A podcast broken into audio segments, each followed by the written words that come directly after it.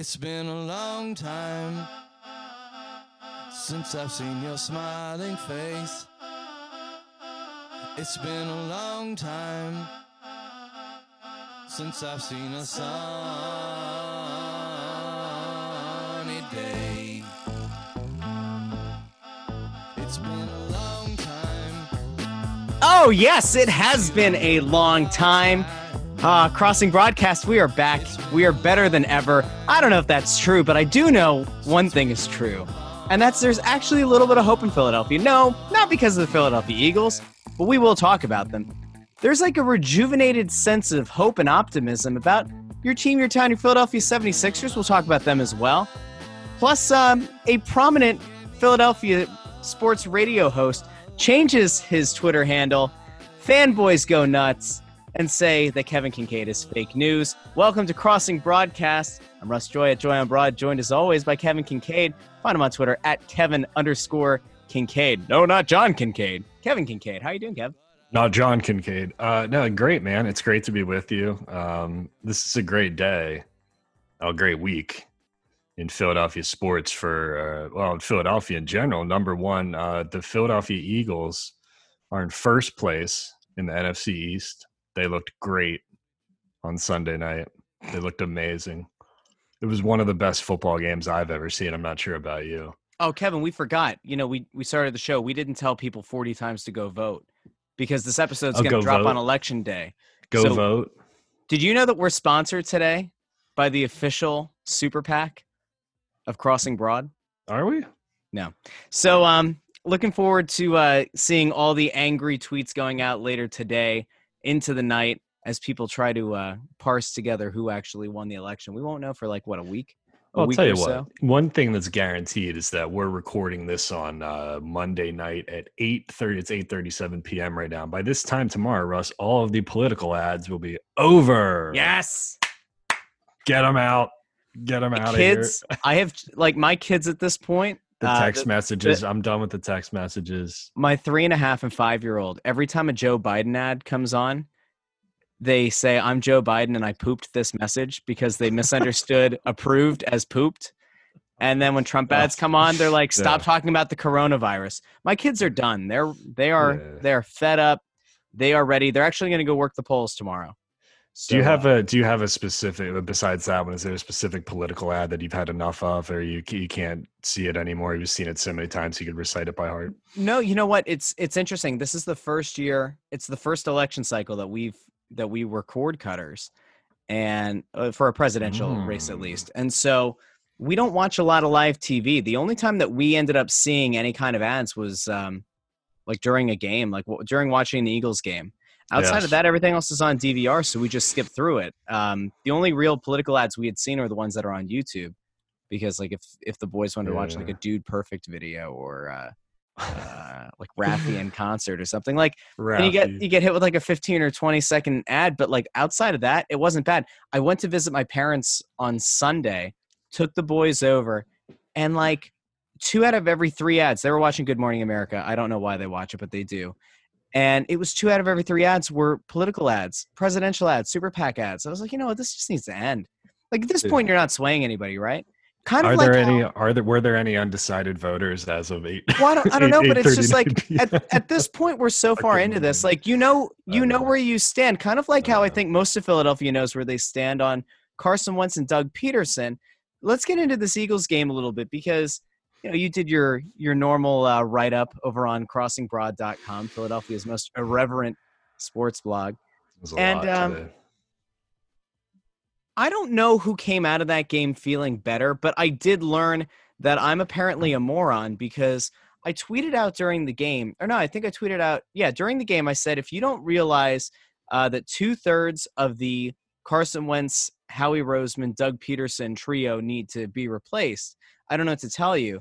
And there was, and like, there was a pretty decent group of people that, that were pushing back against it. And I'm like, I don't know if I'm watching the same thing as everybody else. And then today I, I tweeted out, like, if, if at this point you felt better about the Eagles and about Carson Wentz and Doug Peterson going forward after that game, like, I don't know what to tell you. And it's weird because there's just this blind loyalism that I think people usually attribute to like Flyers fans, but like, it's weird. And there's not a whole lot of good to take away from this game. Like, sure, you won, but you beat a beaten up, decrepit, quarterbackless team. Yeah, I mean, it's and a dude. I don't know how you feel better about it, right? No, it's a dude. For, well, that was kind of the gist of the takeaways column um, that I do every Monday morning was, you know, did you enjoy that game? Was it satisfying? Did it do anything for you? It's like, I, it, it didn't. It didn't do anything for me, you know? Uh, four turnovers. They were losing at halftime. Horrible quarterback play. You know, they only scored fifteen points at home to the league's like, on the league's worst defense. And, you know, if it wasn't for the fumble uh, recovery touchdown and then the, the gimme safety that Dallas gave him by snapping the ball out the back of their end zone for the, for the two points and the, uh, for the analytics, uh, for analytics reasons, um, then yeah, it, it doesn't look good. I, I don't know. I mean, the defense looked fine, but then you'd say, well, you should look good against Ben DiNucci, you know, who transferred, who re- reneged on his, uh, or decommitted from Penn so he could go to Pitt, only so he could uh, transfer from Pitt and go to J M U. Uh, Chris Collinsworth seemed to think he was the next uh, Patrick Mahomes, as he loved uh, loved watching the sidearm the sidearm passes coming in. You know, um, like Ben DiNucci, by the way, a Sheets guy, uh, like you, hey, unfortunately. Hey, listen, um, dude, not now. Now, I mean, you got, you got to go Negadelphia. I don't know what's what's the look. I think everybody was like, this was supposed to be a game where you go and just beat up a bunch of scrubs, feel better about yourself going into the bye, come out of the bye a little bit healthier, get some guys back. You beat up on some more scrubs in the Giants, and then you look up and you're four, four, and one, and you're well, like, all right, we can we live with we can live with that, right? But like, I don't, I don't feel like I don't, I don't feel like any re- reassurance. I don't, I don't feel any better. I, I don't feel. I guess the point, like trying to look five or six or seven games down the line, or if they get into the playoffs or something, like I don't, I don't see it being any different from last year. Or like a superior team comes in here and they lose the first round in the playoffs, and then and then what, you know? Yeah, I mean, except this team is, I think, in almost every way, shape, and form worse.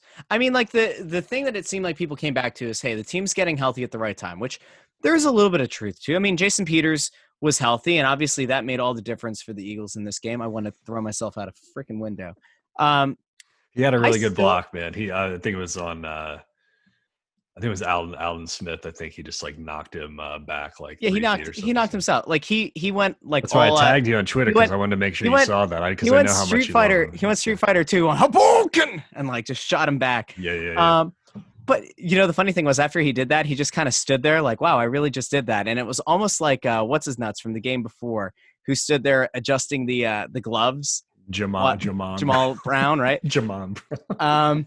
Um, I you know. I, I can understand when people say, hey, you know what, the team's finally getting healthy and maybe that's going to make a difference. I mean, Alshon Jeffery. That story like, did great. That story is, did great, by the way. The story that I posted of him fixing his gloves after oh, uh, yeah. um, the, basically what happened while was the play's he, going on. He pushed his guy into another guy, and then um, he crashed into Jordan Mailata and head, headbutted him out of the play. And I guess Jamal Brown was like, well, my job is done. I took care of my guy, so I'm just going to stay. all, it, all it takes to get a lot of traffic on the website is just some absolutely like fucking stupid, stupid like viral moment of some guy being an idiot or something like that. And then you get like ten, ten bazillion pages. But I'm, I mean, I'm sorry. I didn't like, know. I mean, we could go here. So Jalen Reagor coming back is, is big, right? Because we've been taunted for most of the season with Justin Jefferson just being an absolute stud. Right. CeeDee Lamb looks pretty and good. I mean, C D, last night, obviously. C, uh, well, and here's the problem for CeeDee Lamb, though, right, is that the loss of Dak Prescott is is an absolute killer to his mm-hmm. value, mm-hmm. which sucks, too, because, by the way, I was crushing my fantasy league. I mean, like, obliterating my fantasy league. And I had Dak, CeeDee Lamb, and Ezekiel Elliott. Well, Dak goes out. I managed to get Justin Herbert, who's been very You good. Had all three of those dudes on your team? Yeah, because, I, three con- Cowboys because I figured that they weren't going to be good enough. They were going to have to – They were going to run Zeke early, and then they were going to have to play catch-up, and Zeke's good catching out of the backfield. Yeah. So Dak goes out. Andy Dalton looks like garbage. DiNucci, I mean, is not going to wow anybody. But honestly, like, if you're if you're Jerry Jones and you went into the season thinking, hey, we have the best backup quarterback in the league, in theory, on paper, you you did, I guess. But Dalton did nothing to inspire confidence after the uh, the first game that he came in in relief for Dak Prescott. He's been anything. No, he's he been like be pedestrian it. Since then. Um, if you're if you're the Eagles, all right, you got Jalen Reagor back. That's that's potentially a big thing. He catches a touchdown. He had one that hit him in the hands. He maybe comes up with later in the game. Could have had a two touchdown performance in his first game back. That's great. DeSean Jackson came back uh, two games ago, is back out. God knows if he'll play again this season. Alshon Jeffery, in theory, they were saying, you know, could theoretically come back. Alshon's still not back. And I know that, like, you're one of the people who's who uh, kind of comes up with the the question of, does this kind of taint his legacy with, with Philly? Legacy is too much of a – is maybe too big of a word, mm-hmm. um, or is, uh, you know, a little bit too much weight being thrown behind it. But, like, well, when he comes does, when like, he comes back in fifteen years for the anniversary of the Super Bowl, like, do people look at him differently? No, see, I don't think so. Cause like, he, or, no, I mean, that was a rhetorical that, – that was a rhetorical yeah, question because yeah. it's like, you know, it's the same with, uh, you know, Ag- Aguilar or something, you know, where it's like, well, he was kind of whatever for four four of his five years here, but the one he was really good. So I don't, I don't know, but I mean, like, see, Alshon get- to me is like he's he's just a bonus if he comes back, because I think if nothing else, like you wrote up this thing today about Travis Fulgham, and it's like, you know, you kind of at some point have to identify your succession plan, right? And Travis Fulgham, in, in a way, is kind of not fully comparable to Alshon, but is a big-bodied receiver. Jalen Reagor's kind of the way they he, play. Yeah. Jalen Reagor's kind of your replacement for DeSean Jackson, and Boston Scott is kind of like your replacement for Darren Sproles. Like, in a sense, by virtue of there being injuries and by virtue of being maybe over-reliant on vets and on aging vets to start the year because Howie Roseman is clueless, like maybe it did set you up to find their succession plan. I don't give Howie Roseman credit for this. I don't think that this is something that they expected. I don't think that Travis Fulgham is a guy that the organization thought was going to be anything more than a practice squad player, but here we are. And he actually looks good. And I know that, like, one of the things that people said after that game on uh, on Sunday night was, well, you know, Dallas still has the weapons. Like, DiNucci has to do a better job with the weapons that he has. And and maybe there's some truth to that. But he's your third-string quarterback coming off of one week of first-team reps. Carson Wentz is your franchise quarterback, and he looked bad. He once again looked bad. And we got to get Bob on Bob on the podcast because he hates. I think Bob hates Carson Wentz more than Phil hates Brett Brown, and that might not be like the greatest comparison for um, for the listeners. Listener, well, because Phil Phil did most of his bitching about Brett Brown, like, in Slack, and I don't know if, if how much of it was on Twitter, but, like, imagine that you hate somebody with the passion of, like, ten thousand burning suns, and then multiply that by another ten thousand, and that's how much Phil Keidel hated Brett Brown. But, like, you you can't. There, there is no we we weren't, and I, I wouldn't even like categorize like you and I or Anthony as like pro Carson Wentz dudes. I guess, like, if you're if you're not a Foles dude, you're like by default a fucking Wentz dude or something. It's like the dumbest logic, you know. You either you have to be like one thing or another, you know. Like, you can't just like take a take a middle ground or try to like do moderate takes or whatever, because, you know, you have to have a take, right? In in twenty twenty in sports media, you have to have a take, right? So, but even people who were like like staunch Carson supporters, if they were out there, like there's there's no defendant, man. There's just no defendant. It's like I, I think like my take on Carson, um, if they're watching the same slop as everybody else, is that I think what happened like last year was he just didn't have anything to work with, and mm-hmm. so he started just overcompensating, like overcompensating like crazy, just trying to do too much, trying to move with his feet, trying to play hero ball, trying to make plays that just weren't there. And then he wasn't ever able to kind of like dial it back. Like once that over overcompensation was there, once that overcorrection was there, like he wasn't able to come back and correct it in the other way, you know? And so he's just kind of like stuck now in this overcorrection um, that was probably justified in the first place. Like I don't have, you know, it's it's funny because you sat here like two years ago and you're running like zone read with uh, Carson Wentz, which, by the way, no people still don't understand the difference between zone read and R P O. Maybe that'll be a story for another time. But, you know, if if you were thinking like, where are you going to run him? It'd be, we, we would all think you're crazy, you know. We'd fire Doug Peterson on the spot because the guy was coming off multiple injuries. But, you know, that's what you have to do to kind of get him unstuck and get him going. But they got Reagor back, they got Goddard back, um, Travis Fulgham looks like a player, right? They're going to get Miles Sanders back. I think the difference is that this year, the injuries piled up like on the first game of the season. They had a bunch of dudes injured before they even started the season. Whereas last year, it was like kind of hit in the middle and they were like, oh shit. And then they had the four wins at the end of it. So there's still time to pull him out of it. I don't know what you do to pull out of it. I don't think he's getting any help from Doug Peterson at all. I don't know what the hell Doug's doing. Doug has been like in orbit, like on another planet this year, um, with his play calling and his decision making and these crazy two point conversions and the Jalen Hurts plays and stuff like that that drive me crazy. But well, we have to call that what it is. I mean, like I, I know that I, I know that I've I've spent a year saying institutional arrogance about Howie Roseman, but like Doug Peterson's a narcissist. And I don't think that it's something that is warranted. I don't think it's something that he's earned. And, like, people will come back and say, well, he won a Super Bowl. And that's fine. Like, sure, one hundred percent. He won a Super Bowl. His backup quarterback played the game of his life, out-dueled Tom Brady. The Eagles won a Super Bowl. But when they won, I said back in, what, twenty seventeen, that my fear going forward was that that was going to lead to a lot of complacency, and it was going to lead to complacency in the fan base. It was going to lead to a longer leash being given by the fan base. And I think like at this point, I think people are starting to kind of wise up to it, but Doug Peterson acts like he's won three or four Super Bowls. He acts as if, and he, the way that he holds himself in these press conferences is as if he's infallible. And I don't get it. You know, it, This is a guy who was unwilling to name an offensive coordinator, right? Like that, that is a problem. This is a guy who has had massive play calling issues since Frank Reich left. And, you, you know, we, we've covered this how many times on the show that there's no way to know without being in the room just how big of a role Frank Reich had, or even John DiFilippo. Yeah, the Reich and DiFilippo you know, take, I just think is N slash A. It's not applicable because you're never going to be able to. People may be right about it. I'm not saying they're wrong, but you're never going to be able to, unless you're a fly on the wall in the room, you don't really know exactly what each one of them was responsible for.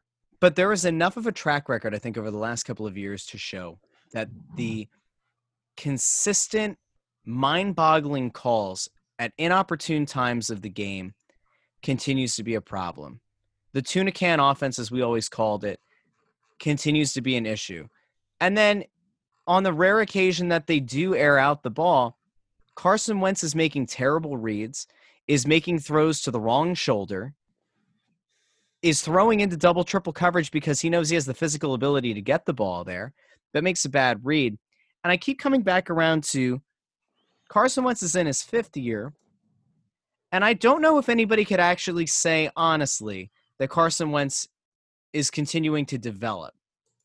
If anything, it's it's not even as if the quarterback has stagnated. Yeah, I think it's pretty safe to say that he's regressed in a lot of ways. And part of that is on the player, and part of that is on coaching. And so if you've got this head coach who holds himself like Bill Belichick, who would not name an offensive coordinator, who did not want to make coaching personnel changes at the end of last season. Yeah, but so I, what? Like I, there, I, there are just, other people who don't have offensive coordinators. Like, like like Kyle Shanahan doesn't have an offensive coordinator. You know, like some people do that split, like hybrid setup. You know, where they have like a passing game person and a run game person. I don't, I don't think Doug's like you're saying he's like narcissistic or like arrogant or something, comparing him to like Bill Bel- Belichick.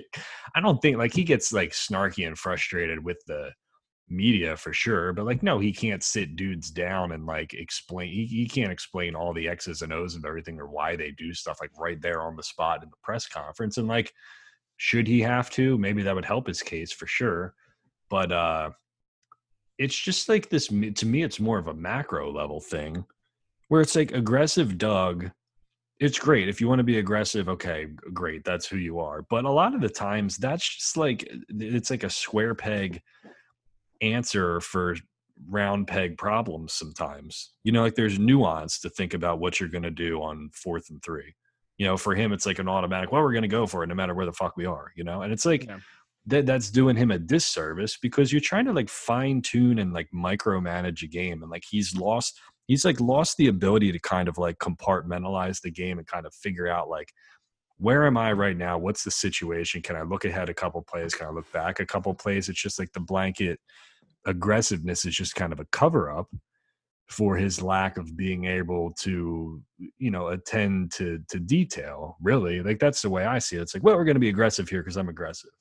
Yeah. And we're going to go for it here because we always go for it. Um, and then like, you know, these these Jalen Reagor, like goal, uh, Jalen Reagor, Jalen Hurts goal line plays are just like, like what, what are you guys doing? Because it's like they like just d- d- trying to justify his use with some like Tim Tebow package, you know, but there's like no throwing option on any of these plays. And we, I talked about it on the site on Monday. This is where like my stupid Big twelve knowledge actually like finally comes to manifest itself and like helping, you know, cause I watch a lot of it cause, cause my team plays in the league. And then when the Eagles draft a guy from the league, I'm like, oh, okay, I can talk about this a little bit, but Jalen Hurts threw for thirty-eight hundred yards in twenty nineteen. Like he's not a scrub. No, he's not going to like go through his reads and climb the pocket and like throw some, uh, you know, twenty-five yard back shoulder throw for Travis Fulgham. He's not that right now, but dude, everything they're doing is just like, uh, you know, jet sweep motion, jumbo package, pistol or whatever. We're going to run it with him. Like defenses know exactly what's coming. So they're just like, they're, they're bringing more guys than the Eagles can block, you know, and they're just running into like seven v eights and six v sevens and stuff like that. It's just like, I, I don't know. It just, it, I think the thing that bothers me so much about like the Hurts stuff is it's just like a, it's kind of like an insult to him. You know what I mean? He was a four-year player. He was an awesome player um, who can do a lot more than that. He can throw the ball, and to put him in for like these, like these weird goal line Tebow, whatever the hell packages. And then they go back to Wentz. It's like, I don't know. You got like fifteen offensive assistants. Like put put one of them on the Lincoln Riley Oklahoma tape and like just take what they did with him last year. I don't know why I have to dumb it down and you know. Well, that comes. I, I think that kind of comes to I W Johnson's question. You you solicited questions from the people because you're oh, a man yeah. of the people and ambassador. We actually got like a request. Like but somebody was actually the ring. They turn a matador. Somebody this. Other oh, competition completely non-existent. Yeah. Um, I W Johnson says, uh, "I'd love, I'd love you guys to give your reasons for why Hurts might be a good quarterback. Was it his college game that just showed you he was N F L ready? I don't remember seeing anything about Hurts that makes me think he could do anything remotely close to helping this team win the N F C East." Nah, but he's, well, I mean, he, but he's just really athletic. I mean, he's a stud athlete with a lot of upside. I don't know. Maybe they looked at him and they saw, you know, like a Lamar Jackson or something like that, or. Uh, Yeah, one of these like dual threat, like mobile kind of guys. Maybe they thought that's what they had in him, you know. Um, I, I, I, I don't. I, it's just it's it's frustrating because right now, like I said, I think I said when we when we actually like did the last podcast, which like way the frick back in like May, um, it was like close to the draft. It was around the draft, and I just said like the last thing I want to see happen with Jalen Hurts is him turn into some like poor man's like Taysom Hill or something, because you don't draft that in the second round. Like you don't do that in the second round. It's like to your the, your, your institutional arrogance take is like it's being like done spot on justice this year because their second round pick, they made a luxury pick on a guy they didn't need. Yep. And don't think for a second that that doesn't affect Car have an effect on Carson's play too. He finally got the Nick Foles monkey off his back last year with four decent games to clinch a playoff spot. And it's like we're, we felt like we finally moved on from the Wentz and Foles argument. And then Howie Roseman goes out and drafts a quarterback in the second round anyway. You just yep. take the pressure that he just got off his shoulders and you put it right back on his shoulders. It's like taking King Kong off of your shoulders and then lifting him right back onto your shoulders for no reason. So the second round pick was a luxury. The third round pick was a luxury project player, you know? Jalen Reagor is injured, so for most of the season right now they've been playing like until, you know, outside of the first game, second game, and week eight, weeks one, two, and eight, they were playing without their first three draft picks. You know, it's like that's that's where I, I kind of think your take is more. I think your Doug Peterson take is more of a is more in sync with your Howie Roseman take, where it's just sort of like this. We're like a, a, at this level above you. We're smarter than you. We're like the smartest people in the room. Where every, saying, anybody it's, it's with just, any, anybody with half a brain is saying, like, why the fuck are you taking a quarterback in the second round? Why are you taking a project linebacker in the third? Like, you don't have the luxury of taking these. You are not good enough that you can afford to use these picks on on these kinds of guys. To me, like, your take is more like a like a macro kind of thing. So the question about why we think that Jalen Hurts could be a good quarterback, I mean, part of it is athleticism, and, and we've seen plenty of quarterbacks over the last few years really break into the league and, and find immediate success because of the use of their athleticism coupled with decent passing accuracy. You look at, at Hurts in his uh, lone year with Oklahoma, he completed just under seventy percent of his passes. He completed seventy-three percent the year before with Alabama. Um In both years, I think it was about eleven yards um, per pass. You think about a guy who, you know, was accurate. His passer rating in both of those years, I think it was like north of one ninety-one. The F B S record was one ninety-nine, I believe, mm-hmm. like four or five years ago. So, like, he's no slouch by any stretch. Um, I found something from, I guess it was just, it was like October of last year. He was rocking like a two twenty-six rating or something like that. It was absolutely bonkers. Like, Jalen no, Hurts. The, def- like, the defenses suck. In the sure. Big trouble. But he was, but he was no, but, he was, he was, like, he sure. was good too. Yeah. But, but also noted. And, and again, like, I guess I kind of come back to Alabama's always a stacked team, right? So you kind of think of like, is it fair to try to extrapolate data from that experience onto what he would, you know, have in the pros? I don't know. Like, this isn't the most stacked offensive unit right now, but like, could Jalen Hurts really be that much worse? I mean, just having the added dimension of having a guy who can run, like when you watch Carson Wentz run, watching him run now in twenty twenty is like the same feeling as when we said during the Sixers playoff run, or even, I guess it was before because our last episode was in May, but like watching Joel Embiid run in twenty twenty versus like his rookie year when he ran like a gazelle is kind of like the disappointment that you feel watching Carson now versus his rookie year. Like the, the lack of explosiveness uh. is very clear. The lack of, you know, um, like his overall top speed is kind of sad to watch. I'm not saying that Jalen Hurts would like propel this team into, you know, the N F C conference winning, uh, you know, conversation. I don't think it would, but you kind of have to at some point do the calculus on like, what are, what are the long-term goals of the organization? And like, this comes back to why I said I think two out of three need to get replaced at some point. I think Howie's done a terrible job building a team. He has a pretty terrible track record of drafting players. He has a decent track record of finding guys to put on the practice squad that eventually kind of, by virtue of, you know, over-reliance on aging vets, get called up and, and end up doing a pretty good job. He sometimes does a good job finding like a Jordan Mailata, who, you know, I think got screwed by having to get pulled out of the lineup so that Jason Peters is thirty-eight. You know, thirty-eight-year-old corpse decrepit ass had to get back out there and play. Well, and the Aguilar, Nelson, like, the Nelson Aguilar comparison, that quote from Doug on on Friday or Thursday, whenever it was, was just absolutely ridiculous. Again, like, this, he, like, he should, he should go the, into he should have went up to Jordan Mailata after that and apologized because it was just it's that crazy. Ridiculous. I don't know why. I I can't imagine. I've never seen like a team just. um you know, sh- shows so much loyalty to a dude like Jason Peters, who, who, by the way, held you hostage for more money because he wanted, he wanted to, he wanted more cash to go play left tackle. What other like, team so the, does so the that loyalty, happen? Like, where so does loyalty, that, where else does that happen? I know this is yeah. the gold standard, this is the new norm, but like, you have an aging player who has proven time and time again he cannot stay healthy.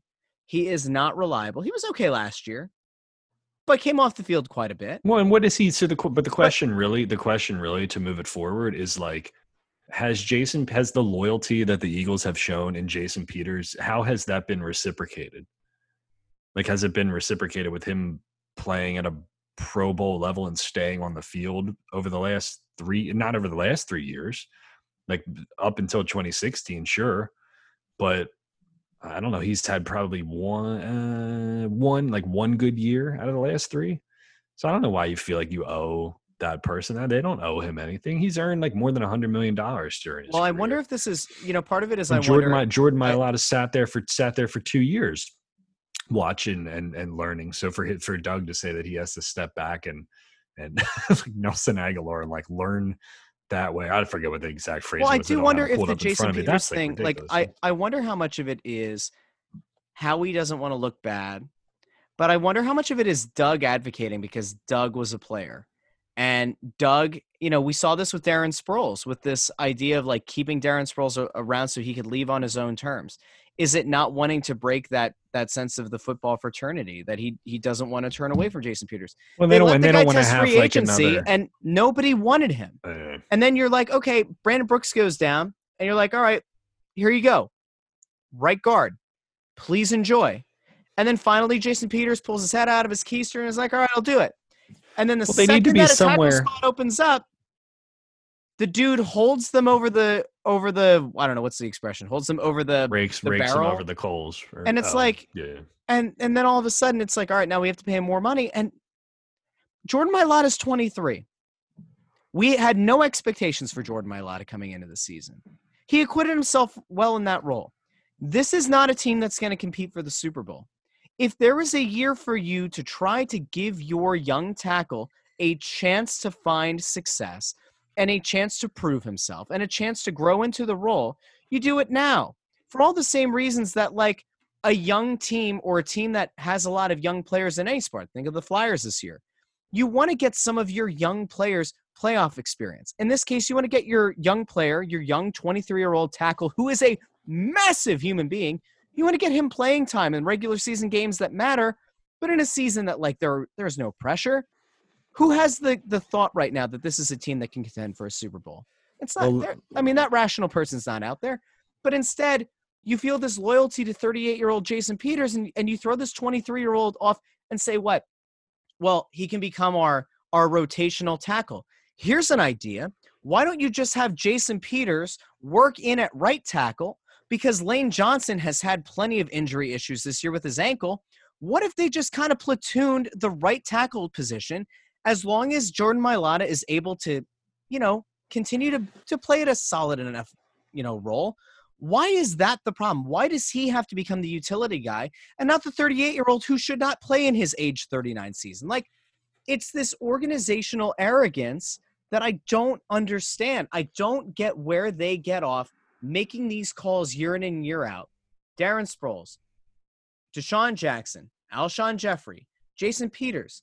Like, this list just keeps well, it's growing. Like they need and at some to... point, you just have to move on. It It is time to either move on or tell these guys, play this role. We have this small role for you, and you are valuable in our locker room to guide these younger players. This is your role. Take it or leave it. And if the guy leaves it, he leaves it.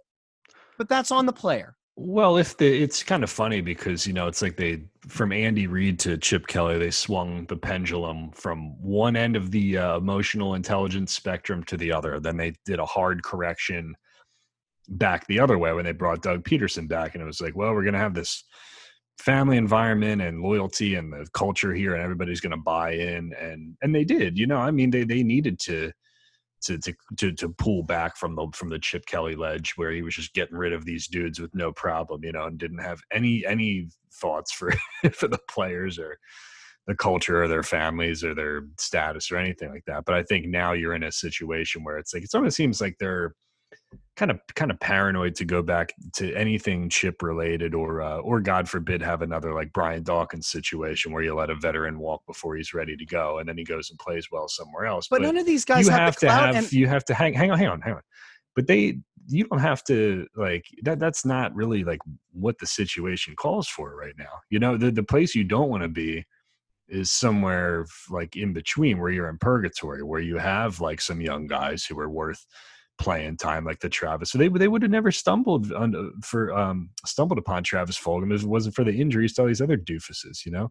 So that's the irony of it, is that they need to they want to be loyal, if they want to have emotional intelligence, they want to have this like culture and this Andy Reid, Doug Peterson, like, you know, um you know, lovable, like uncle kind of like we're all in it together, yeehaw kind of kind of thing. And they they wanted to get away from the cutthroat Chip Kelly stuff, but you you need a little bit of that with guys like Darren Sproles and, to your point about Jason Peters and dudes like that. It's it's it's at the end of the day, like you say, it's it, this is business. Like it's it's not personal. Like we still love you, but it's time to let their thirty-eight year thirty-eight year thirty-eight year old dude like ride off into the sunset in the Hall of Fame. So like, I, I don't know. It just seems like they're kind of, I don't know, like, like caught in, in two minds right here. And the fact that the division is absolute dog shit doesn't really help the case. Cause it's kind of like the Larry David meme on Twitter where he's like, ah, you know, like I could try to win the division or like maybe like, maybe like kind of tank and let some other guys play. So it's just kind of,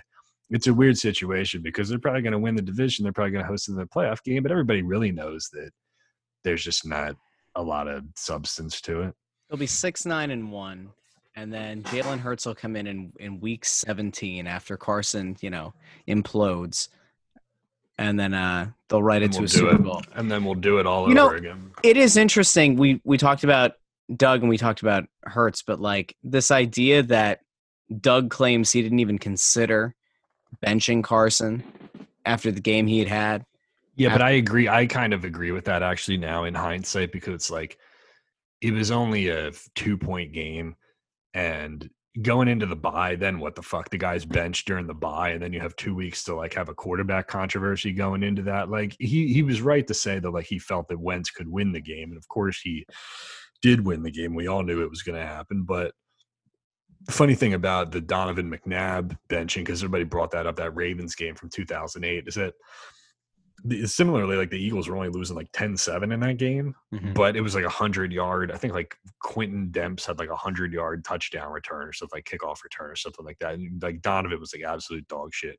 So I just think the timing of the bye is what kind of precipitated, predicated. I don't know if either of those words works, but led up to that decision or influenced that decision. Um, could you, I, cause otherwise, could you imagine us sitting here for two weeks talking about like Jalen Hurts or Carson Wentz, like w- for a team that's on, on a two game winning streak, you know, assuming that Hurts would have come in and won that game. I, you know, that's why I said before, I think so much of this has to come down to like, if you're Jeffrey Lurie, what, what's the five-year plan?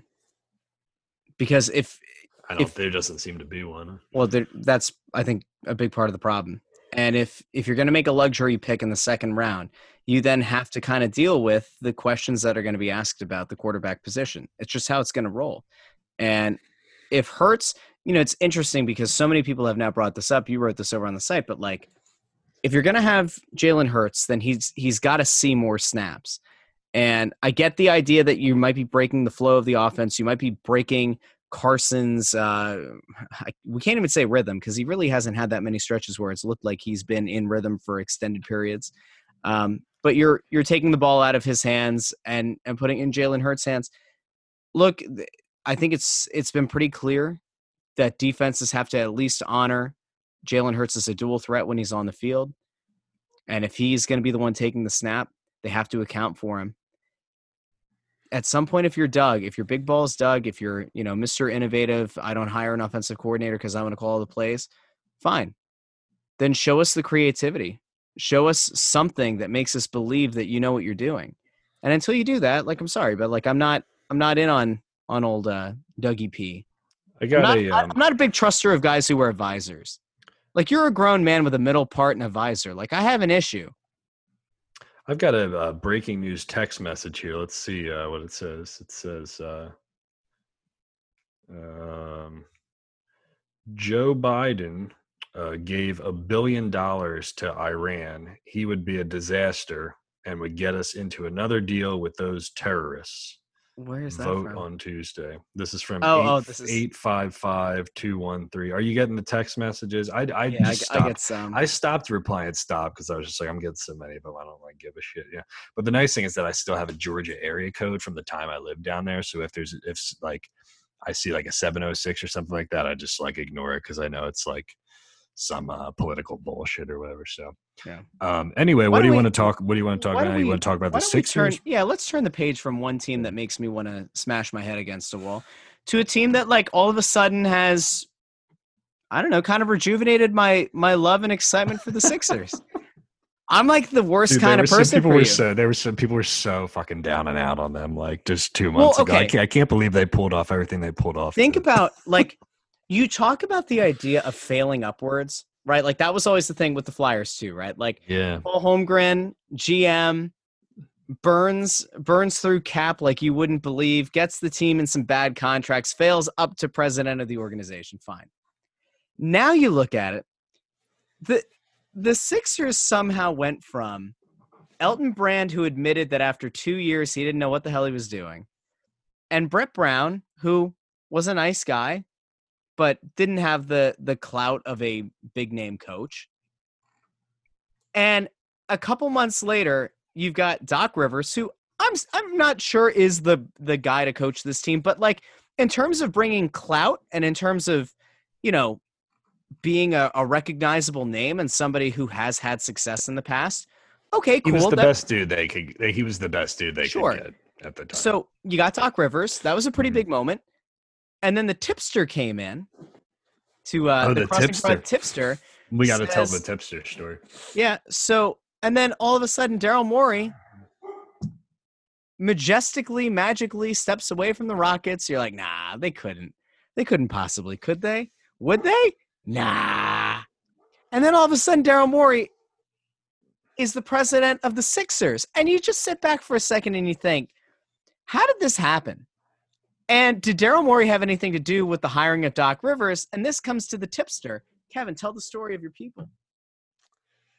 So we have like the feedback form at the top of the website where people can just drop in like tips or whatever, you know, like, um, hey, I was listening to J J Redick's podcast and, you know, Jimmy Butler said this, or, uh, you know, blah, blah, blah. I, you know, have a new um, video of my daughter doing a backflip while wearing an Eagles jersey if you want to put it on the site, you know, just like anything random, right?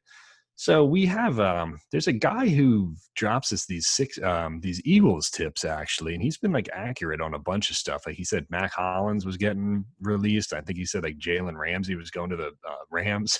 Yep. Like that um, uh, Jordan what's his face was um, Jordan Matthews was signing with the Eagles. I'm like, okay, this guy knows what he's talking about. So like because of that, you know, we take kind of kind of take everything that comes in there at least somewhat seriously. So this guy just comes in. It was, I think it was October twelfth. So it was like, what is that, three weeks ago now? And he says, Daryl Morey is the new president of the Sixers. He's leaving the Rockets. Yep. And I'm like, well, shit, I mean, maybe I'm just like trolling here. But just to like cover my bases or whatever, I just put it on Twitter. And I'm like, well, we might have a great source here. Or else this guy sucks or he's a troll or whatever, you know? Yeah, and then sure enough, like Morey steps down. I'm like, oh, shit. Okay, well, maybe we got something here. Try to contact this person, but I don't have any way. All I have is an I P address. So I'm just like, well, I'll see if they'll pop back in here. And uh, yeah, sure enough. I mean, then we sent video guy Craig to the guy's house. We've actually I P track him, track him down with yeah. the I P address, like yeah. uh, it, like John Clark at the uh, the airport. But it was it's funky because um, you know, it would make sense because he could, even though he would still be under contract with Houston and he was, he was still working with them, they could have been talking behind the scenes and he could have said to Doc, like Doc Rivers could have said, look, I want to go to Philly because I like their roster. Uh, cause, cause Daryl Morey wanted him to come and interview for the Rockets job. And they could have contacted him while he, while he was still under contract and said, oh, I'd like the Sixers uh, deal, you know, maybe we could work something out with that. So, you know, otherwise it would be, it's like, um, you know, he can't negotiate with another team really, or they can't, they can't, you know, you're not supposed to do that when you're under contract with another team, but uh, they very well could have like kind of like behind the scenes, you know, worked something out. I, I wouldn't doubt that at all, you know, and that would, that would work off the timeline that the tipster was giving us. But, you know, the way it worked out on paper was that they hired the coach first, and then they hired these guys like Peter Dinwiddie and uh, Prosper uh, Karangwa and uh, Jameer Nelson or whatever. And then they got the top executives. It's like they did it backwards. Yeah. You know, because normally you'd hire Morey and then he'd hire the front office guys and they hire the coach, you know, so it, was, it just looked weird the way they did it. But you can make the argument too that these, this is when these guys became available, you know, they just got these guys when they became available and they put together a really good, really good group. You know, I, I think they probably ended up, all things considered, they probably ended up with the best, you know, group that they could have. I mean, Dave Yeager, Dan Burke, Sam Cassell. It's a damn good. And Cassell, who, by the way, was a, a guy that I think a lot of people were interested in interviewing for the head coaching job. For a head coaching here. job, yeah, you know. So, like, I mean, all all things all things considered, I mean, I think that's great. I think the so, I think the thing that bothers there's I have like three concerns, just, and I'll read these off too, and you can react to them. My number one concern is Doc Rivers said that he was getting ready to take a break, mm-hmm. you know, and he didn't have a good playoff series, you know. Montrezl Harrell giving him a bunch of minutes and the, the plus minus when he was on the floor and off the floor, that was an issue. Yo, he uh, did that title, uh, that press his... conference where he said that uh, for, he did the thing with uh, Joe Biden where it's like, we got to close this one out. And I was like, Jesus, oh, dude, I yeah. don't know if you're the one who should be talking about closing something out right now. Yeah, his play, he hasn't, you know, he, he hasn't won. Um, you know, he went to the finals in twenty ten and they lost to a Kobe team, and they went to the finals in two thousand eight and they won, but he had three future Hall of Famers on that team too. So you can make the argument that Doc Rivers hasn't won anything recently. So, or may, or how motivated is he, if, is he, if he was going to take a break? Number two, Daryl Morey said he was going to take a break too and spend time with his kids or whatever. So I'm not really sure. And number three is just, I mean, you can hire all these great coaches and all these front office people, but the roster is still the same. You still got the Al Horford contract. You still have the Tobias Harris contract. Um, as Howard Eskin would say, Joel Embiid is still fat and out of shape. And uh, Ben Ben Simmons, in his words, won't, won't shoot a fifteen-foot jump shot. So um, there's legitimate reasons to be. They fixed pretty much everything they could fix, but they painted themselves into a corner with some of these contracts. So it's not uh, – you know, I don't want to like, like crap on everybody's parade or go Negadelphia or whatever, but that's the reality of the situation. Like, they didn't change any of the players yet. So there are two things that I kind of like, I guess, two things I want to throw out. So one, I mentioned before with the Eagles about succession plans. I kind of wonder, and, and this is one of the things I was interested in. So Elton Brand signs a uh, contract extension as part of this move, which I think is interesting, and, and is also a smart play by him because, you know, he did admit that the first two years he didn't know what he was doing and he felt like he was ready now. You're learning under one of the best executives in in the entire league over the last pick however many years. So there there's no real downside there, and as long as you're willing to be humble about the fact that, like, you're not the one calling every shot now, okay, fine. Because now I think if you're Elton Brand, you actually have taken a lot of pressure off of yourself by having Daryl Morey come in. Because now Daryl Morey is the guy that everybody's going to think is making the trades, is making the signings, is targeting players. Elton Brand, like, is kind of in a in a way insulated himself. And so it makes sense for him to stay here long term. The Sam Cassell thing I think is interesting because I don't know if Doc Rivers finishes the contract that he signed. You know, you mentioned that he he had considered taking a break. I wonder if there is at some point the thought that, like, you look to kind of hand the reins over. And Sam Cassell is going to be ready to take over a team probably in the next two to three years. It seems like there was at least interest from a few teams uh, for him to take a, a look at, at as at least an associate head coach in the league. So I don't mind there being some kind of a uh, of a handoff plan. Maybe, you know, both at the front office level, from Morey to Elton Brand, it's saying in four or five years, or from Doc Rivers to Sam Cassell. Like, I don't think that's a, a bad thing necessarily. I do wonder. Or go ahead. No, I, I just I, it, it, it's interesting to to think about. Um, I don't know. I, I don't think that this is the the roster that they win with. I don't. I don't. I don't think that Doc Rivers, Daryl Morey, and this new group of um, coaches gets them any.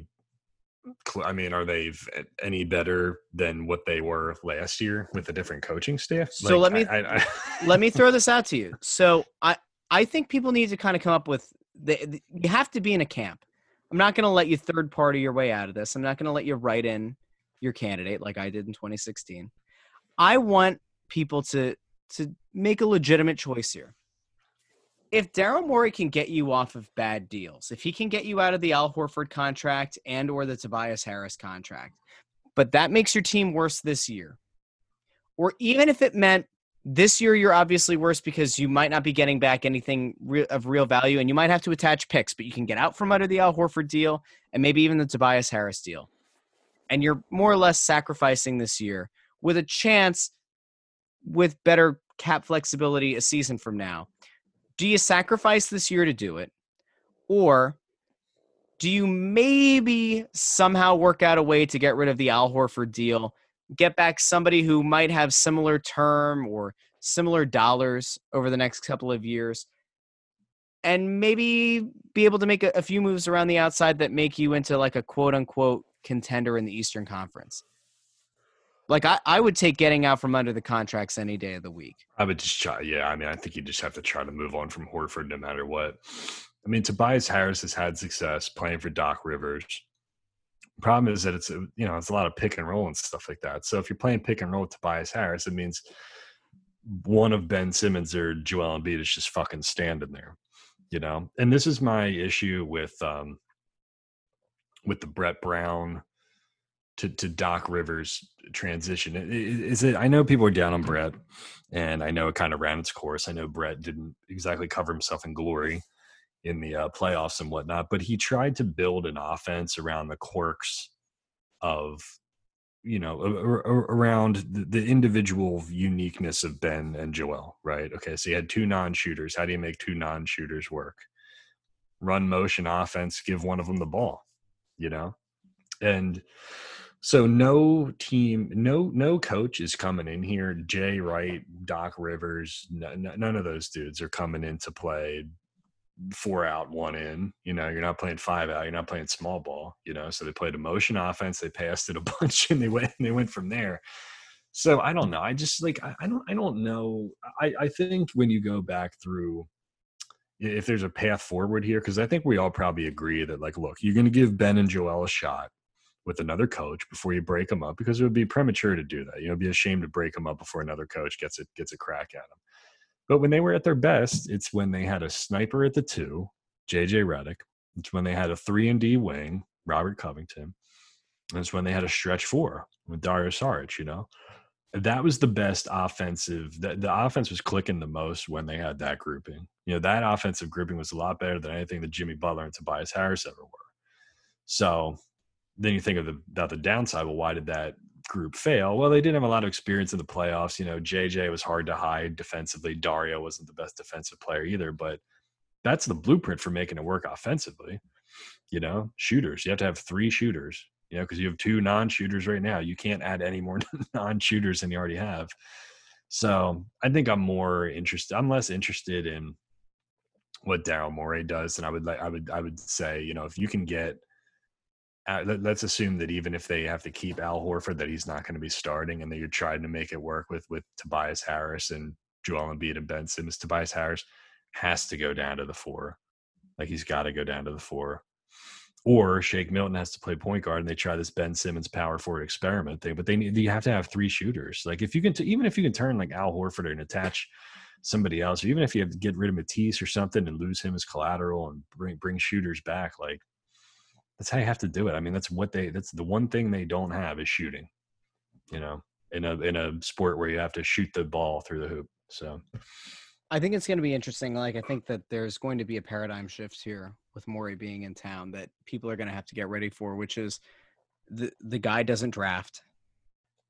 And if you have grown, yeah, they did. The Rockets didn't even have a pick the last this last year. Yeah. And if you have fallen in love with a couple of young players, they're probably going to go, right? Because it's all about maximizing the short term.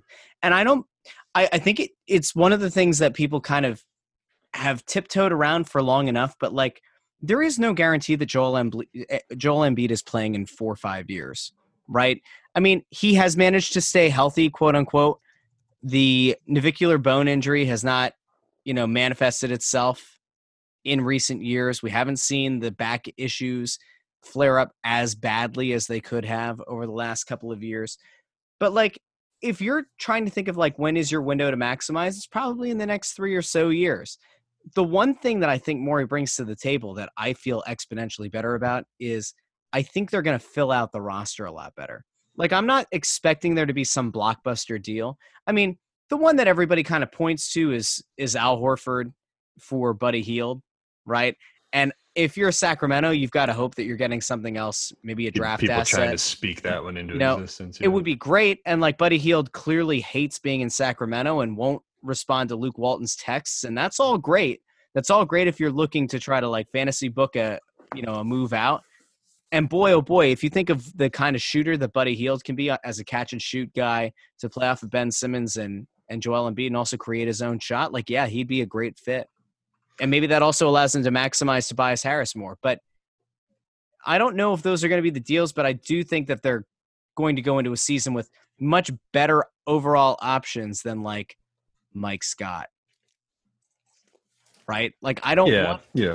I don't want a team of Mike Scotts and Hal Nettos. They, right? did, I, did I you... want I want a legitimate team. I want a team that, you know, seven through ten is a respectable group, isn't like a, you know, we're burning ourselves at the stake every time we have to go to our bench. I think Morey will be able to do that, and I think Doc Rivers, as a as a guy who has clout in the league, is probably going to be able to attract some of those guys as well. Did you uh, notice that um, Morey seemed to speak very highly of Joel Embiid at the press conference, while Ben Simmons was always kind of brought up as like the second guy, or his yeah. name, or he had to like remember to bring up his name? It seemed like there was a lot more. If I'm trying to read between the lines, it sounded like he was a lot.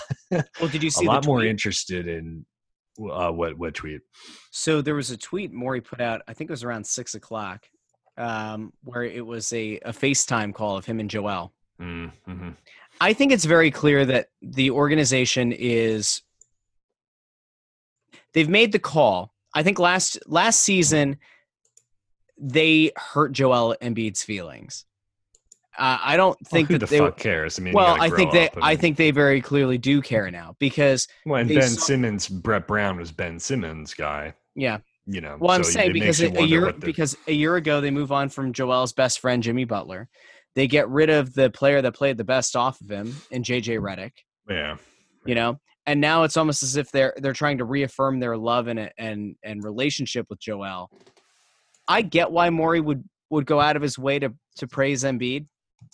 I don't think that it was a throwing shade at Ben Simmons. You think he needs more sunshine blown up his ass? He does, because I, I think he Simmons needs to be, he needs to be coddled a little bit more. See, like I think Ben Simmons, like while from the media perspective, isn't like the most glowing and, and extroverted guy in the world. I think that there's an understanding that Ben Simmons is going to bust it in the gym and is always going to be ready. Like he's a workhorse guy. We've seen him go from a defensive yeah. liability in college to being, you know, up for defensive player of the year. I, like, I think that Ben Simmons is a guy they know they can rely on. I think they realize that Joel is, you know, maybe a little bit soft or is, you know or is a guy who needs to be coddled a bit. And if this is what, what does it, then that's what it takes. Yeah. If, I mean, that's a good, know? that's a good take. Yeah. I, I hear that. Um, You know, it's interesting because, like, obviously Morey was asked about small ball and shooting three-pointers and stuff like that. I wrote that column about how the Rockets could not be any more of a polar opposite of of what the Sixers are right now. And, um, you know, I think it's a little bit of a misnomer to say that, like, Morey is in love with small ball and shooting three-pointers and stuff like that. I mean, that's the case recently, but it wasn't always the case, you know. Like, and he pointed this out today. Like, they, they won, like, fifty – Shit, they won like fifty-three games with Yao Ming or something. Then they won like fifty-two the next year or something like that. Yeah. Um, you know, he traded for, I think they had like uh, Luis Scola was on those teams, you know, and they gave him, he gave a bunch of money to Clint Capella before the trade too. So yeah.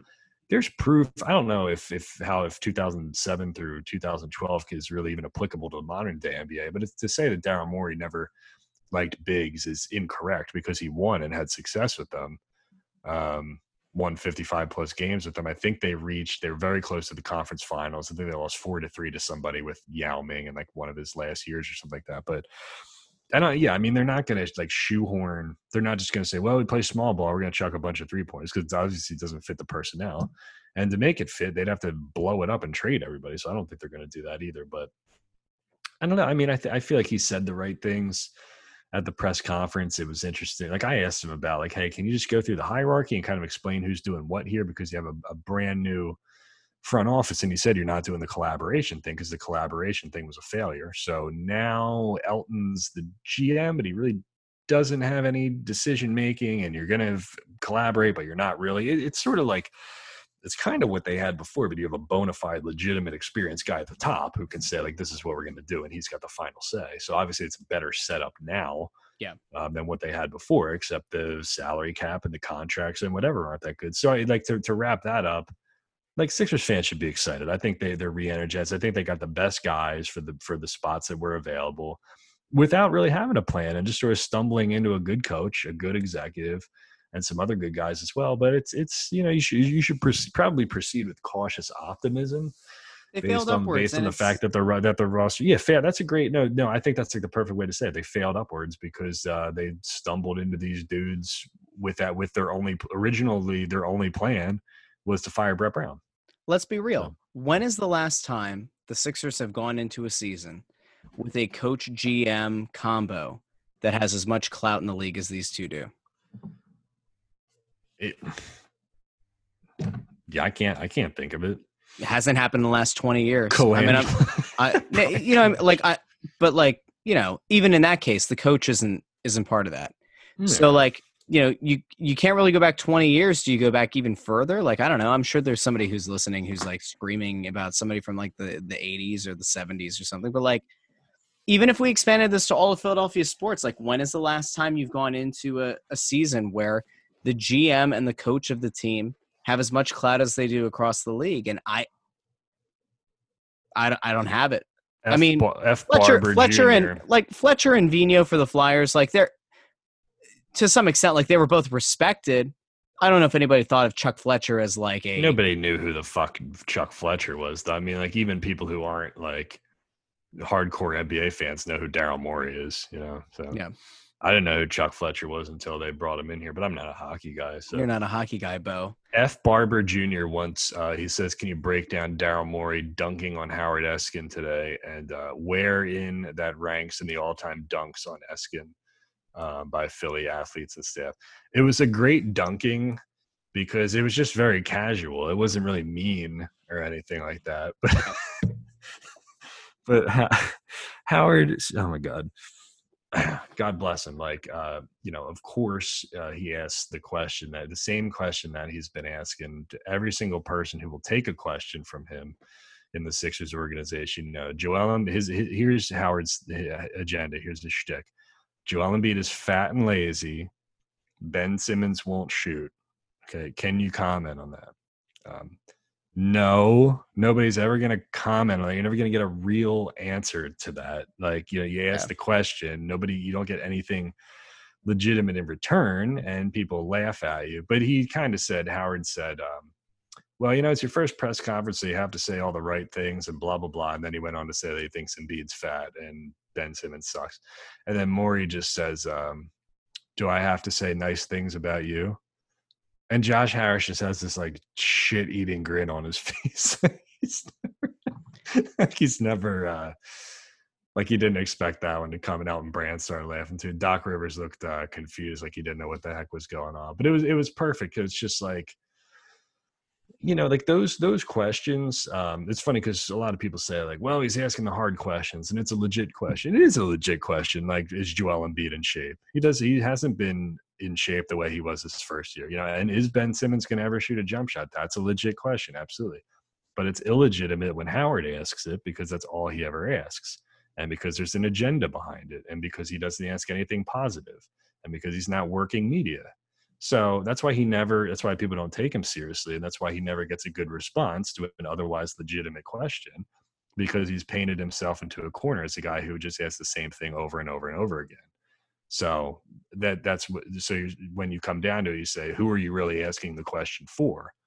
You know, if the executive or the coach or the president or whoever, the owner, isn't going to answer it, and the, you know, the reader, the fan, the listener isn't going to get any kind of real answer, real tangible, like, result from it, then who are you asking the question for? You're asking it for yourself, because it's about Howard. It's about the show.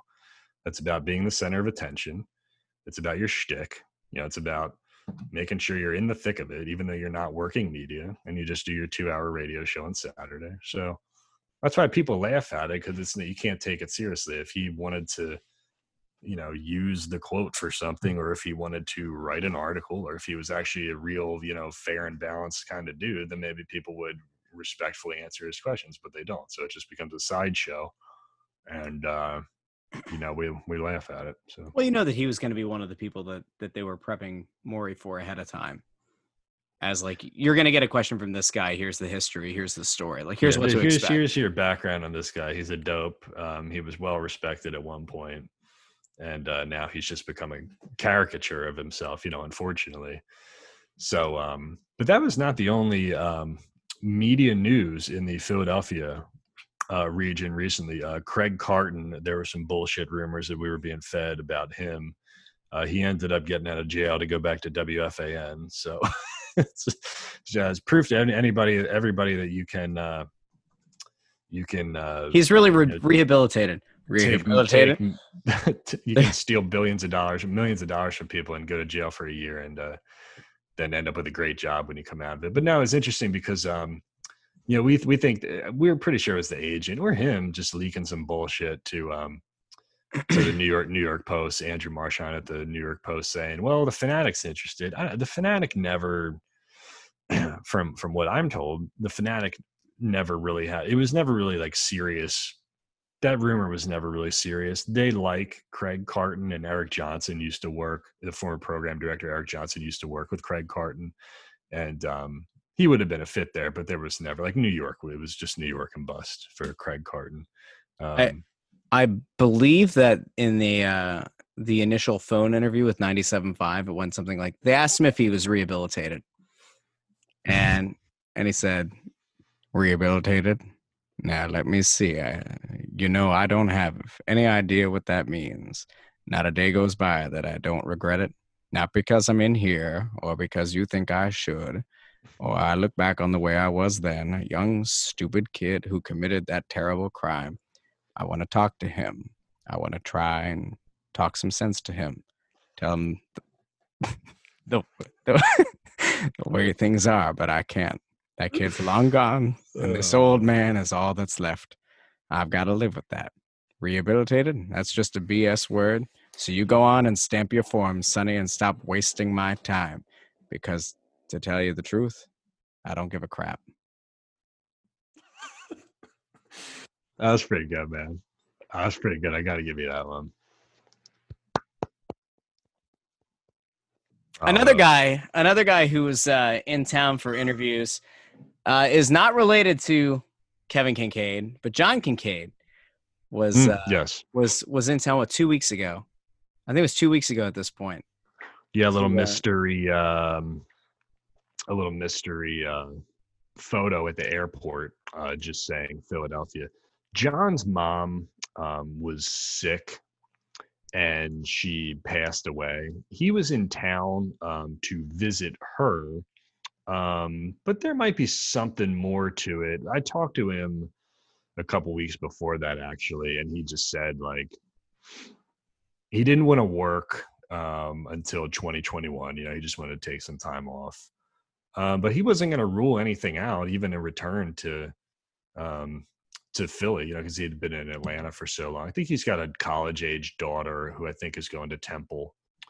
Um, I'm not sure when she's starting. I think she's a year or two away. But uh, yeah, I mean, he didn't he didn't have much to say, obviously, but he was um, he did he wasn't going to rule anything out. So it was interesting to kind of think, like, if John Kincaid did come back to Philadelphia, where would you put him? You know, um, obviously he's got the ties to W I P because he's called it. He's been a a regular. Um, appearance on Angelo's show for forever now, and obviously he's got the connection to W I P, but Angelo is not going anywhere anytime soon. Um, they're winning in the ratings everywhere else. John and um, Ike are doing well. Joe and, and John are doing well. Um, Joe Giglio is doing well in the evenings. So, you know, it's interesting. I mean, they could be the station that would could use him the most is a Fanatic, but would John Kincaid want to go to the Fanatic and compete with W I P, with whom he has a relationship? And uh, obviously, like, going up against Angelo would be like sacrilege. Think about how pissed off Angelo was when Mark Farzetta went over there, you know? Yeah. So I don't know. I just thought it was interesting, the prospect of, like, you know, Mike Cinelli's not really doing that great in the ratings right now. Um, and John and Ike, I think, have beat him like three times in a row now. And I think they've won six. I think there've been ten books. And I think Nielsen's a scam, and I hate Nielsen, but this is what they use, so we talk about it. Um, I think there's been ten ratings books since John Marks took over for Chris Carlin. And I think they've beaten Mike six out of ten times. So Mike has four wins and they have six wins, but Mike's numbers are down. It's been really political lately. I don't know if that changes after the election. Maybe, maybe it, it all goes away um, based on if based on what happens, we don't know. But um, it's interesting to think that, like, you know, I, I honestly, I think, like, if John Kincaid was going to be, was going to come here, I don't think he would do anything on W I P because there's no room for him. He wouldn't do mornings at the Fanatic because he'd be competing with Angelo. I mean, w- would he replace Gargano? I think they like Gargano. Like, he's well, good with sponsors, of, right? They're afraid of Gargano's money. The sponsors walking away. Yeah, he's like he's good. He's a veteran, but, like, surely you wouldn't. I think the time slot he would make a lot of sense on would be P M drive on the Fanatic, but surely they wouldn't move on from Missinelli, would they?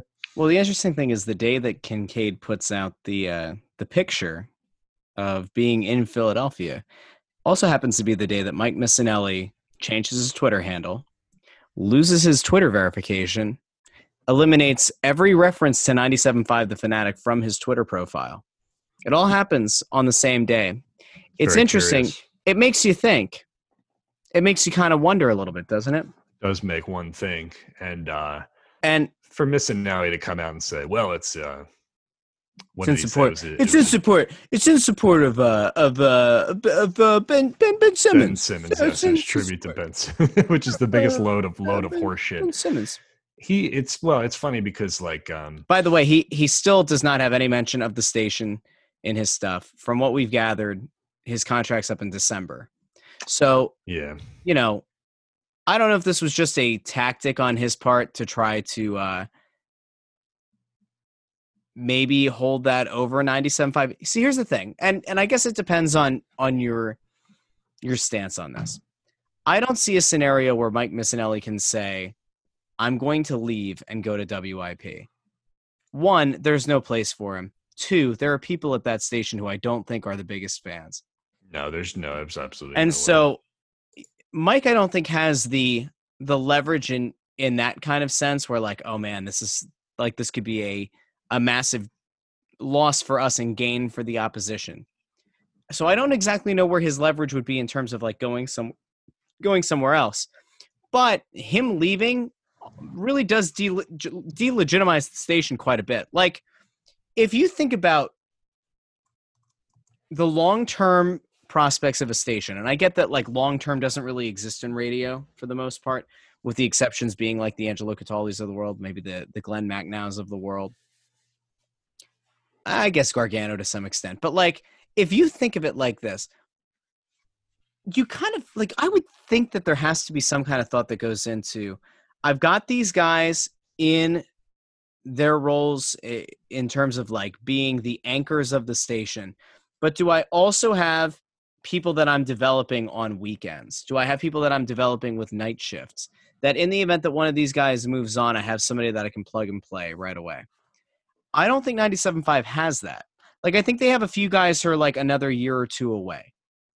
If Mike Missinelli leaves, like, what's the option? Like, do you do you bring Jason Mertidis in to to roll the afternoon? Like, one, I don't know if he has the time to commit to it, given all the responsibilities with the Flyers. Um, do you go to Gargano in the afternoon? That's not going to beat Markstrom Reese.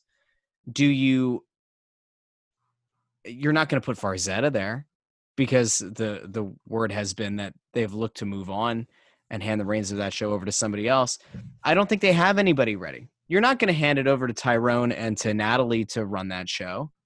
Like, that's not going to be a thing that's going to, you know, last a, a long time. So who exactly do you have? I mean, yeah, it's, Jamie it's, Lynch does a good job. Is he going to, like, you're not going to put him on the afternoon. I like Jamie. I think Jamie does a good job. Salchunas does a good job. Yeah. But, like, unless the idea is you're going to put those two maybe as a midday show and move Gargano to the afternoon until you can figure out what you're going to do. Like, mm. maybe that's the play. Here's the thing. And, and I mean this in the nicest way. I don't think that ninety-seven point five has a lot of A personalities. I think they have a lot of B personalities. I think they have a bunch of people who are really good as the co-host to something, but they're not the, they don't have enough of the people that can drive a show. And so I, I don't see a, like, it, it doesn't feel like they have somebody who's, like, ready to take the reins or to, like, seize the, the moment, to seize their opportunity. I don't see it there. And I could be wrong. Like, maybe there's somebody that they know they have in a limited role right now that they could, you know, bring up, and, and maybe they do shift things and send Gargano to the afternoon for a few months or for a year and, and try to build some kind of show in middays. But I don't see it right now. And most of the options that you would think that are, you know, some of their more well-known names or some of their weekend people, to me, are like the co-hosts. They're not the guy who runs it. This is like a lot of people like Harry Mays. Harry Mays is not a guy that I would say is like a show driver. I think Harry Mays is like a really good guy to have as the number two to play off of whoever the main host is. Yeah, like, right? your A, your A and B with him and Bruno. Yeah, and so, like, I just think they have a lot of B's and they don't have many A's. And if Missinelli were to leave, your whole operation feels like it's been delegitimized because you don't have somebody ready to step up into that role. Or if, you know, if it ends up being Gargano, is that going to be the face of your station? And what are you going to do to fill that role? You know what I mean? Like, I feel yeah. like that, like, him leaving, he might not have the leverage in terms of having a direct competitor to go to, but well, and like leaves, Mike is like, what's what's the draw to the station, right? Yeah, and Mike and Mike is like synonymous with ninety-seven point five. You know, I mean, ever since they started, I mean, he was their main dude, and he's kind of been the the most solid mainstay. You know, like the, the guy who was consistently beating W I P for a long time, and he was like the cornerstone that they built that station on. You know, so it's it wouldn't be easy to move on from. From a Mike Missinelli. And then they have the simulcast deal with N B C Sports Philadelphia where he's on T V as well. Um, but yeah, I agree with your take there, because it's like, you know, Gargano is a veteran. Mike's a veteran. Mark kind of is, but we you wouldn't put him in the same category as like Mike or uh, an Angelo Cataldi or an Anthony Gargano or a, you know, a Glenn Macnow or a Jody Mack or something like that. W I P is, is flush with those kind of guys, rife with those kinds of like Ricky Ricardo's and Rob Ellis's and yep. um Glenn Macnows and Jody Max, and um, they have a lot. They have a, a, a deeper talent pool, I think. Whereas, like, yeah, who do you, who do you go? The drop off, I think, at ninety-seven point five from Mike um, and Gargano to like Salchunas and Jamie is steeper. Not because I don't think those guys are good. I do think they're good, but because they're they're younger and less experienced, I think. But um, it's interesting to think about. Yeah, I mean, basically, like what our sources were telling us was that Beasley wasn't too thrilled with the headphone throwing incident, and uh, you know, some of the political stuff was getting to be a bit much. But it's hard for it's hard from afar to know how much that has an effect on um, sponsors and in the sales department and money and stuff like that, especially in a in a time when when COVID was really killing uh, advertising and there wasn't anything going on and people were struggling economically as it is. To, you know, have your radio hosts come out and do these polarizing political takes, and then you lose one sponsor when you're on thin ice to begin with, and maybe that's it. You know, and Beasley had a bunch of layoffs, and you know they had that ten percent salary reduction and stuff like that. I felt like for couple months there, all I was writing on the site was like, this, there's layoffs here, layoffs there. This person's taking a cut. These people are taking a cut. This this person got furloughed. You know, it was like neg- negative, uh, everything for a long time. But I don't know. It's interesting to think about. I mean, if John did come here, I think he would do well on one of those slots at the Fanatic. But I don't, I don't know what it would take to move on from like a uh, an Anthony Gargano or a or a Mike Missinelli. I don't know. I don't know. We'll see. I was just looking to see because. Uh... You know, you talk about Beasley and all the things that uh, went sideways for them. Of course, our uh, our former station, six ten E S P N, mm. yeah, they killed off as well. Yeah, so that's the Black Information Network now. I think under iHeart is iHeart running that. I think I think I reported. I have no that. idea. Is that what I reported? Yeah, um, yeah. It's just not a great time to be in radio or media or anything like that. You know. Um, You know, it's funny though. COVID was rough. COVID was rough. We, you know, a lot of, lot of people they got rid of. You know, it was all those like middle. I think we talked about this on the last podcast too, because Kyle was on. But there's a lot of those like middle salaries too. It's like the people yeah. who were making like two hundred thousand dollars, right? Because if you were making fifty thousand dollars, it wasn't worth cutting you at all. But if you're making a million dollars or whatever, like, well, you're going to retire in like two years, and nobody's ever going to earn that again. So it was like those people kind of in the middle. Um, yeah, like uh. kind of those veterans but weren't in like on-air roles, you know, as managers and stuff like that, like marketing managers and stuff like that. Those are the people who are getting canned. So yep. Well, any other media nuggets, or did we get did we get to all the media I think we got to everything in? I wanted to get to. I have to say I was really upset. I saw Portnoy was doing the uh the cheesesteak reviews. uh, today, yeah, he's all over Philly. Yeah. Today marked the day that I uh I went back to counting calories and trying to work out. I did fifteen miles on the bike at uh at the gym today.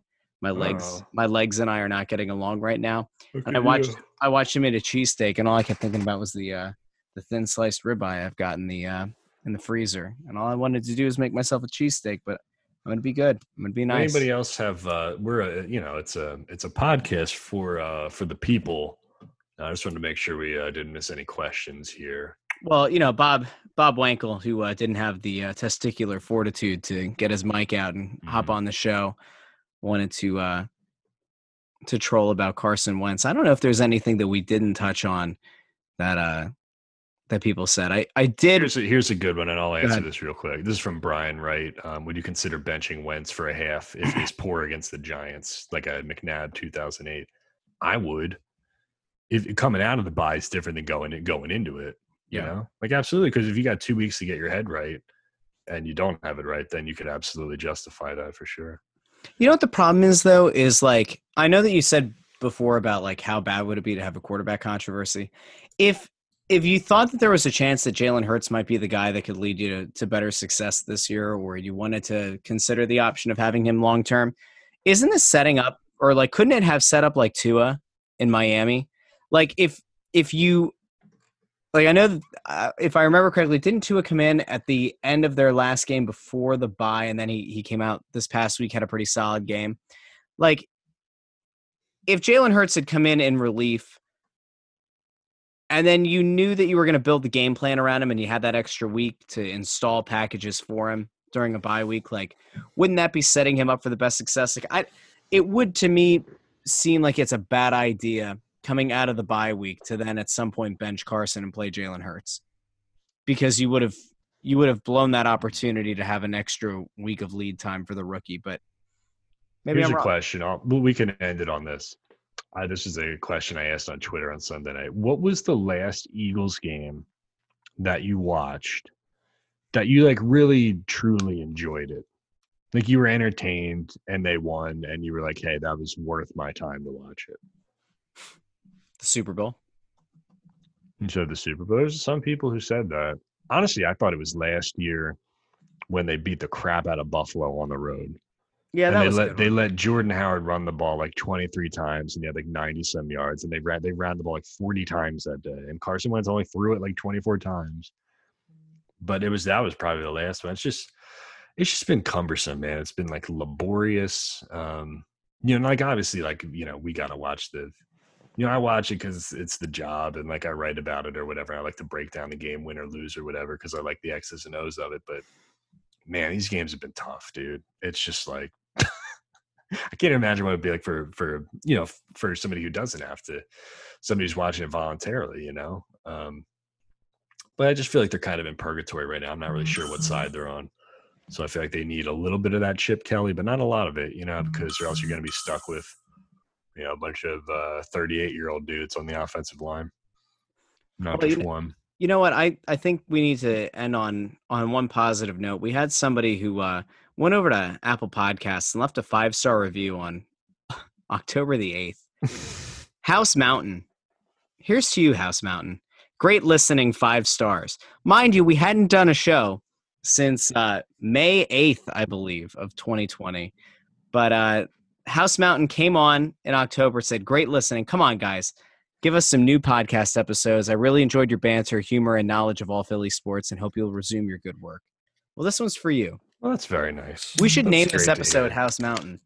We're not going to, but but we can consider it for a second. We have at least one listener. So we have at least no, and there were a few on Twitter that also uh, have been kind of poking and prodding. We had Rich Molinaro, who uh, uh, he of the Carlinos fame in the past, who uh, got us set up with a live event there. If you remember way back, that was the uh, Super Bowl year as well, I believe. And uh, well, anyway, very glad special. That, glad that we got to uh, to get back on the uh, on the old horse or, or whatever the expression is, and uh, had. Had a great time just talking some Philly sports with you, old pal. Russ, it's always it's always a pleasure, and uh, I just want to dedicate this podcast to all the uh, the the true blue collar, uh, hardworking, uh, six for six Philadelphia sports fans out there: Eagles, Phillies, Flyers, Sixers, Union, and Fusion.